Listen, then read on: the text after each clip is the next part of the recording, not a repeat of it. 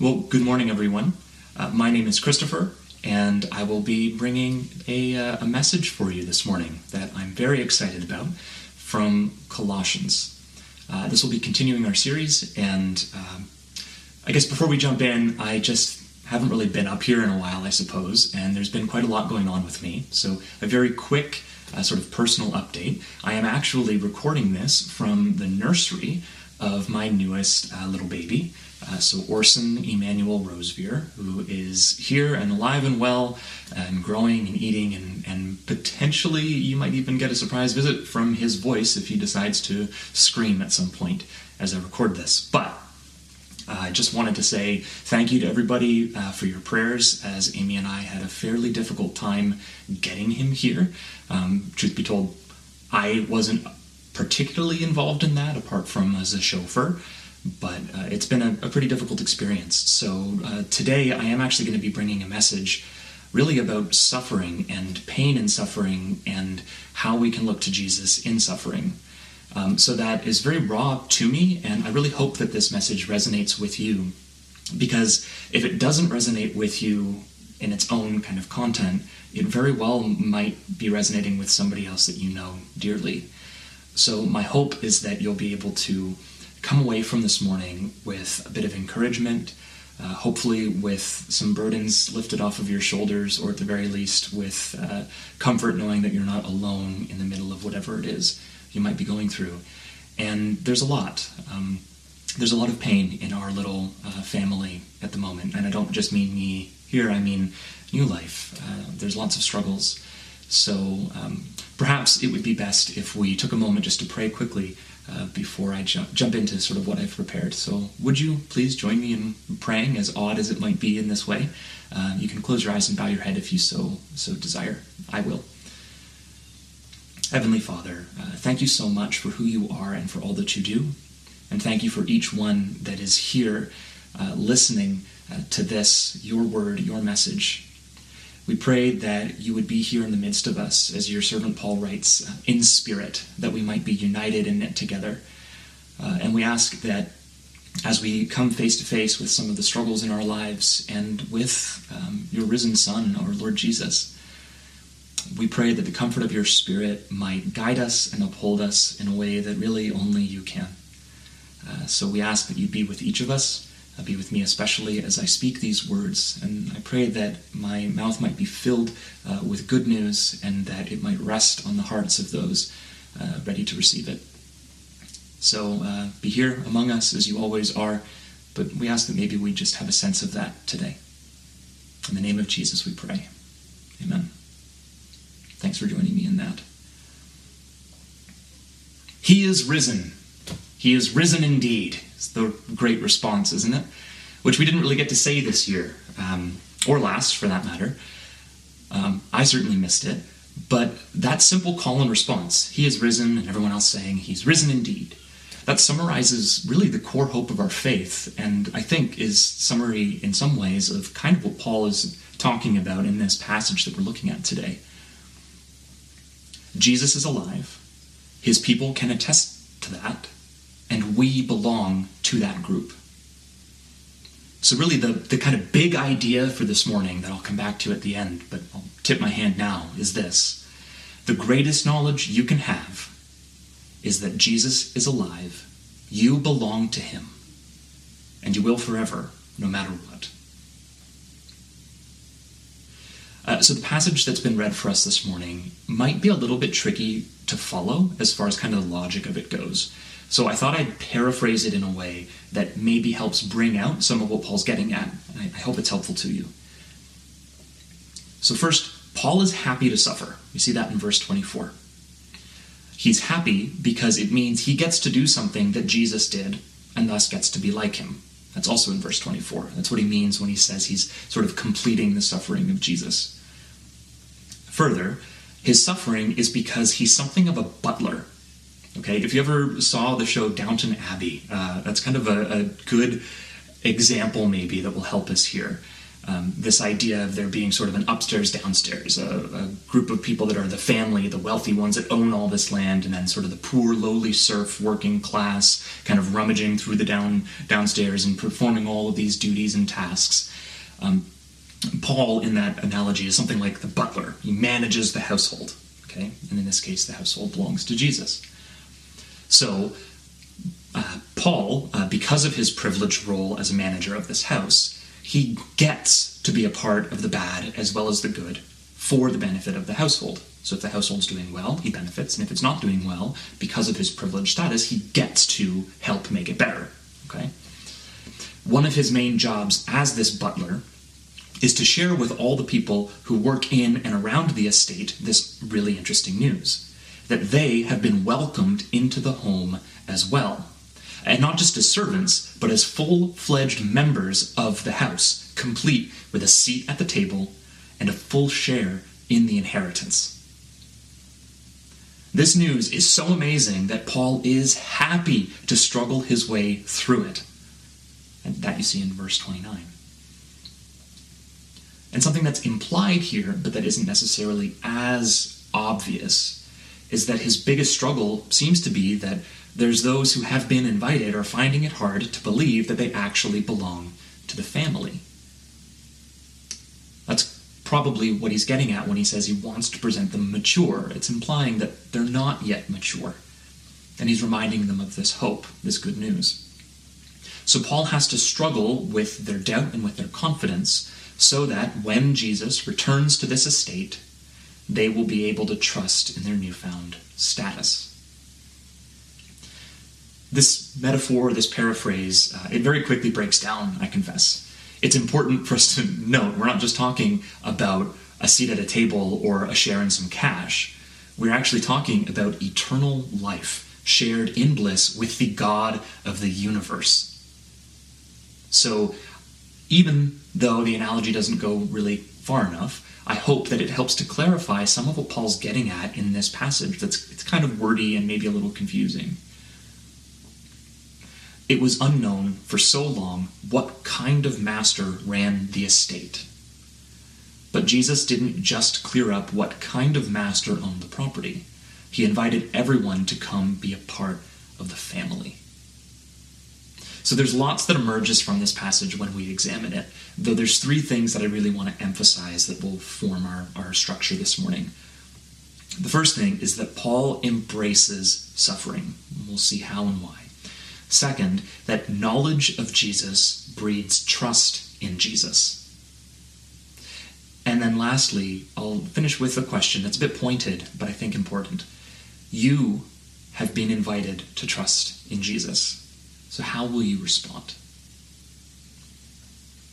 So, to start things off, first, Paul embraces suffering, right?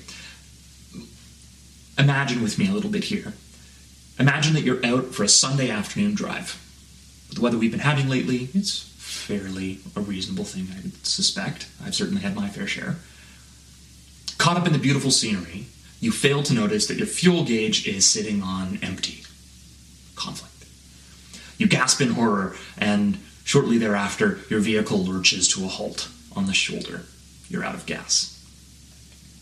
Now imagine that you're moderately familiar with the region, so you know that there's a gas station uh, about five kilometers over the next hill.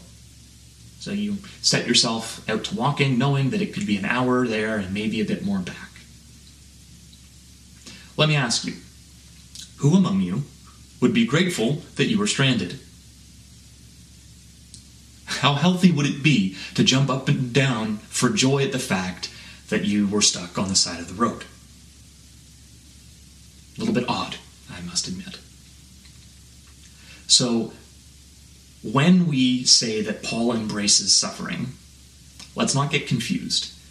Paul is not taking joy in being stranded at the side of the road. Okay? He's not taking joy in the pain of suffering itself. There's something else going on. So, Paul is not in any way suggesting that pain is good. He's not advocating for it. He's not sanctioning it. Pain and suffering are not, in and of themselves, positive qualities. At least not usually. we don't really have time to dive into some of the big questions that spiral out of this. I want to acknowledge a couple of them so that I'm not just ducking away. Um, what I've just described so far could very reasonably bring up questions like Does God cause pain? Or if God is good, why does he allow bad things to happen? Those are really big thoughts, and we don't have time, unfortunately, to address those in full right now. Though, if you have those questions, I'd love to chat with you about them. They're good questions, good discussions to have. The focus for our conversation this morning is this Given that pain and suffering are part of human existence, what are we supposed to do about it? This is kind of what Paul is speaking to. So, as Christians, our name, Christian, means little Christ. Little Jesuses, in other words. People who look, behave, and are characterized by the life, ministry, and death and resurrection of Jesus. Christians are defined by their desire to be like Jesus. That's the whole gimmick. That's why we have that name. And thankfully, uh, because of Jesus, we actually know how to be human. When we look at the life of Jesus, who was fully human and fully God, um, who revealed the fullness of God uh, that humans can actually experience, and at the same time modeled the ideal, perfect human life, um, we can actually see that Jesus embraced suffering. Um, he embraced those who suffer, he embraced sufferers. He teaches his followers to look out for those who suffer, uh, people like the poor, the marginalized, the dispossessed, refugees, the widow, the one who's sick, you know, a leper, the one in prison. He encourages to comfort those who are stricken with grief. All of this is embracing those who suffer and meeting them in their pain. But more than that, Jesus embraced suffering himself. So he didn't just acknowledge people who experience it, he also experienced it personally. Jesus mourns when uh, the life of Lazarus, his cousin, uh, passes. When, when Lazarus is dead, he cries, it said uh, in Scripture in John. He also doesn't dodge uh, the torture that's coming his way, despite knowing that it was coming. The Gospels record that he went into a garden called Gethsemane, and he prayed surrounded by trusted friends. One account actually indicates that he resisted the desire to run away so much that he actually started sweating blood, which, creepy as it is, can actually happen. In any case, uh, the prayer that he modeled in that moment is one we call a relinquishment. In other words, he gave up control and chose instead to trust God no matter what. That's when he says, Not my will, but yours be done. The point here is not that you should run headlong into any chance to suffer because then you get to be like Jesus. That would be foolish. But at the same time, neither should you run from suffering when you find yourself caught in the middle of it. So let's return to our stranded vehicle analogy. How would it help you uh, to pretend that running out of gas is what you always wanted? Hmm? It's the best thing that ever happened to you, right? I mean, I'm not just talking about positivity, having a plucky attitude. I mean, what would it gain you to say, yes, what a great opportunity? Maybe it's just me. That seems dishonest. I get making the most out of a poor situation, but I think you'd be lying to yourself if you played it off like you always wanted it. Even worse than that would be to say, I'm not stranded, I'm just out for a walk. To deny the reality altogether. That's not positivity, that's delusion. So, in the same way, I think that it's wrong to discredit suffering as something different than it is, something other than what it is. I think we need to be able to accept suffering without trying to make it into something else. And I want here to actually speak to those who might discredit the suffering of others. Now, hold on, you might say, I would never do that. Not on purpose, sure. But I would invite you to consider that you very well may have done this without meaning to. I certainly have. Consider this. Imagine one last time that you're walking out on the road, stranded. How would you feel if another motorist slowed down beside you, rolled down their window, and leaned out shouting, Don't worry, there's a gas station over that hill, and sped off into the distance? I mean, did that help? right? You already knew that. Um, they haven't comforted you. What they did was sort of just throw the knowledge that you already had in your face, and at the same time, rub your face in your poor reality. Obviously, the better option there would have been to invite that person into the vehicle and take them to the gas station yourself. Or maybe drive up to the gas station and come back and provide the gas that's needed in that situation and spare that person the hassle. Or better, not better necessarily, but certainly better than what we just described, would be to not say anything at all because you haven't helped the situation. It would be better to just drive off. So, when we say things like, well, it will all work out, or it's all in God's plan, we need to be careful about how we sound. Um, that very well might be reducing somebody else's experience to something that it's not, or ignoring suffering that's there. Um, so be careful what sort of advice you choose to give um, or that you choose to offer somebody in a position who is suffering. What you mean as a comfort might be nothing more than a platitude, sort of a nice sounding saying, but doesn't really have any meaning to it, or at least it doesn't have the meaning you mean it to have. It might make the situation worse, and it could come across really insensitive or even foolish. So be careful. The point here is that if we don't first embrace a sufferer as they are and the suffering itself for what it is, then our words might do more harm than good. I hope that makes sense. So when Paul speaks of rejoicing in the midst of suffering, let's be careful what we take away. Paul is here reminding us that even in suffering, there's a chance for us to be like Jesus in a way that we can't otherwise be like him. So, in the same way, while we don't run from suffering, we can be glad that even when suffering comes our way, we can at the very least be comforted knowing that Jesus himself experienced similar things. And in this way, I think that there is comfort and hope for, for us who may or may not uh, endure that pain, helping somebody else maybe endure that pain. I think there's hope in that.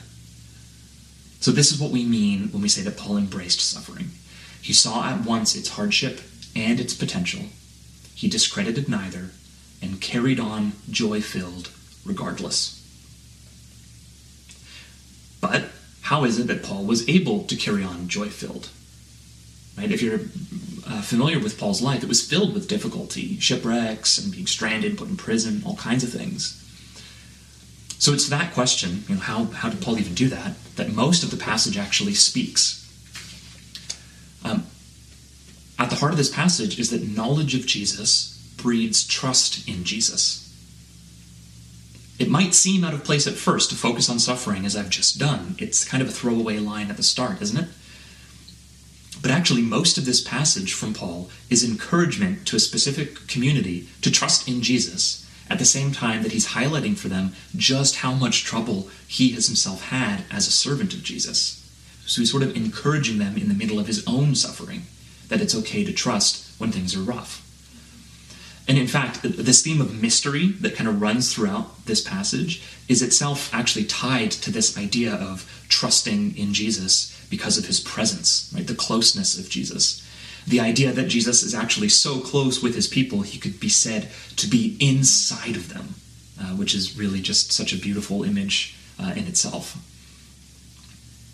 So, this mystery now revealed as it says in the passage, is this Christ in you. This idea that Jesus has welcomed all to come and be in relationship with him. Uh, that everyone belongs to a new household, that even as a servant, they share a seat at the same table with the family and are in fact servants no longer. This is the knowledge which fuels Paul's desire to, quote, uh, present everyone mature in Christ. Mature here meaning something like complete, fully grown up.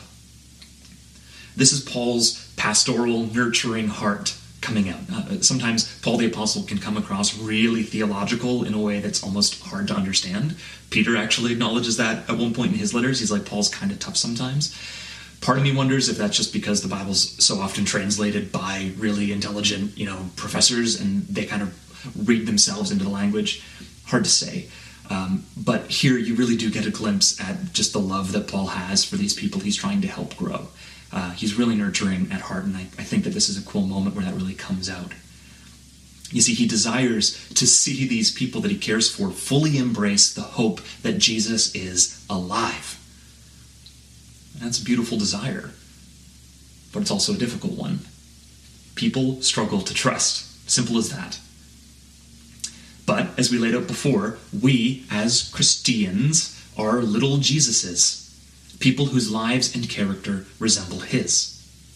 So, uh, when we're faced with difficulty or when we're finding it difficult to trust, uh, we continually look back to his example and we try our darndest to model our attitude and behavior after his. As we face challenges, we return to the feet of the Master and seek his comfort and guidance. And praise God, he gives it. So then, from there, we can step out with boldness, with the knowledge that if he is indeed risen, then everything is different. There is no challenge, no discouragement, or obstacle that can be worse than the ultimate end, which is death.